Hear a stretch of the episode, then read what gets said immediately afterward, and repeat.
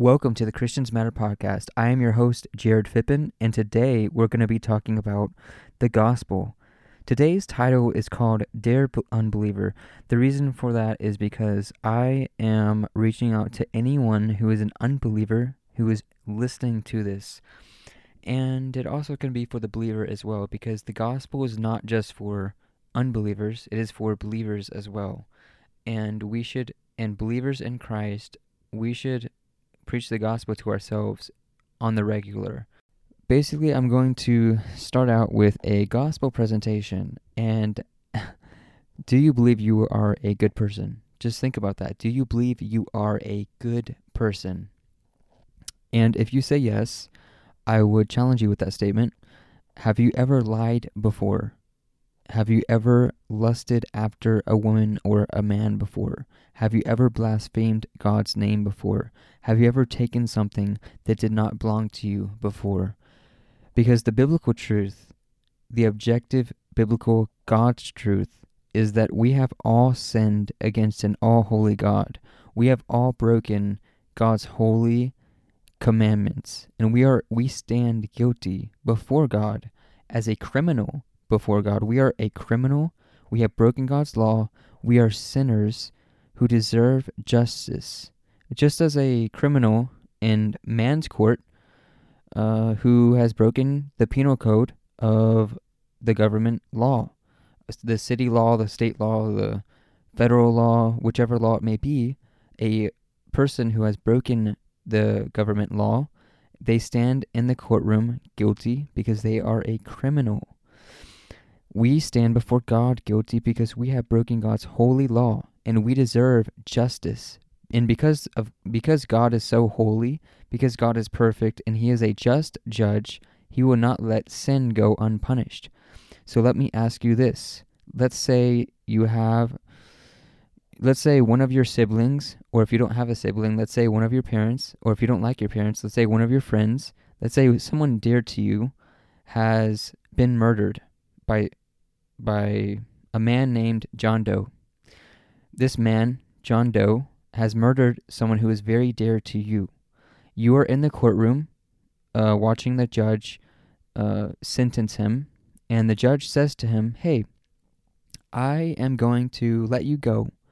I'm not going to punish you. I'm not going to give you any sentence for your crime. Um, I'm just going to let you go without paying the penalty, without going to jail you would be livid. Why? Because that judge is not performing justice. That judge is not distributing punishment to the criminal who has murdered your your loved dear one. And that judge would be a corrupt judge. It would be a judge who lets crime go unpunished. It's a corrupt judge who does not uphold righteousness and justice. Therefore, uh, you would want justice to be distributed. You would want what is right to be done, to be handed down to that criminal. God is not a corrupt judge. God does not let any crime go unpunished. Therefore, God must punish every single sin that comes uh, that we commit. We commit sins against God. Every single sin that we commit must be punished. And the fact that God is all good is not good news to us in the sense that we are not good. We fall short. We have sinned against God.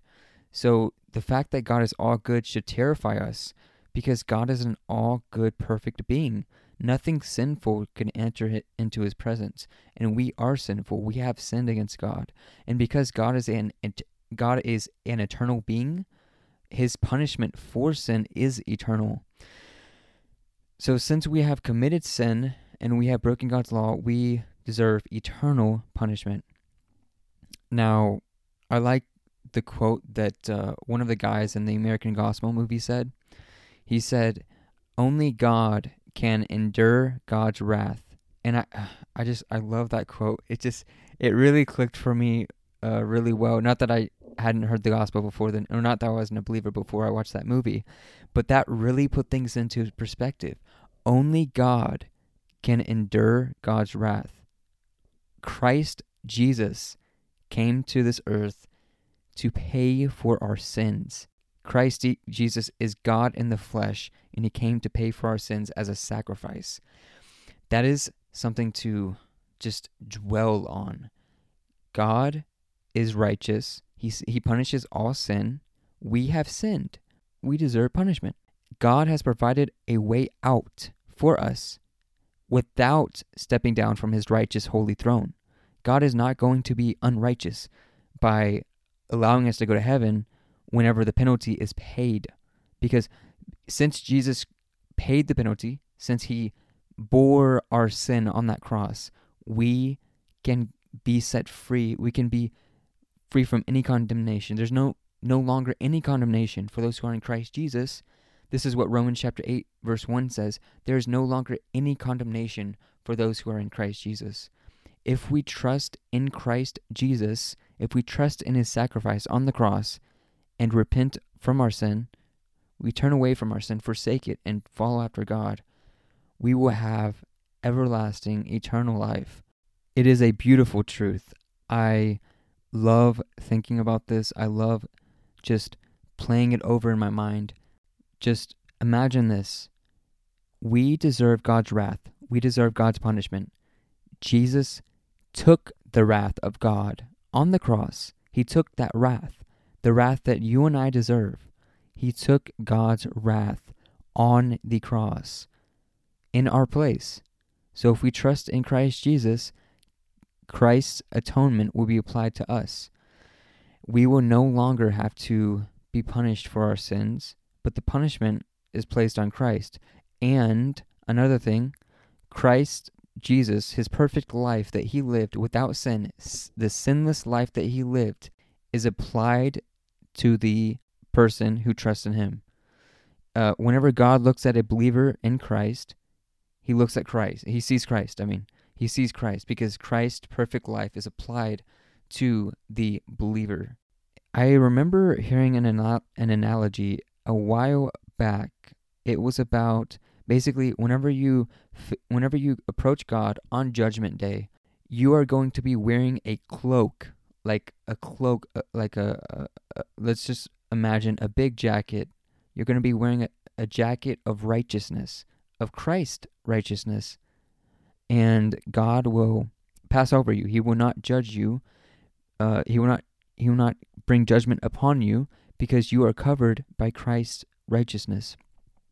And if you don't have that cloak, you will be judged for your sins. So there's two conclusions after you die.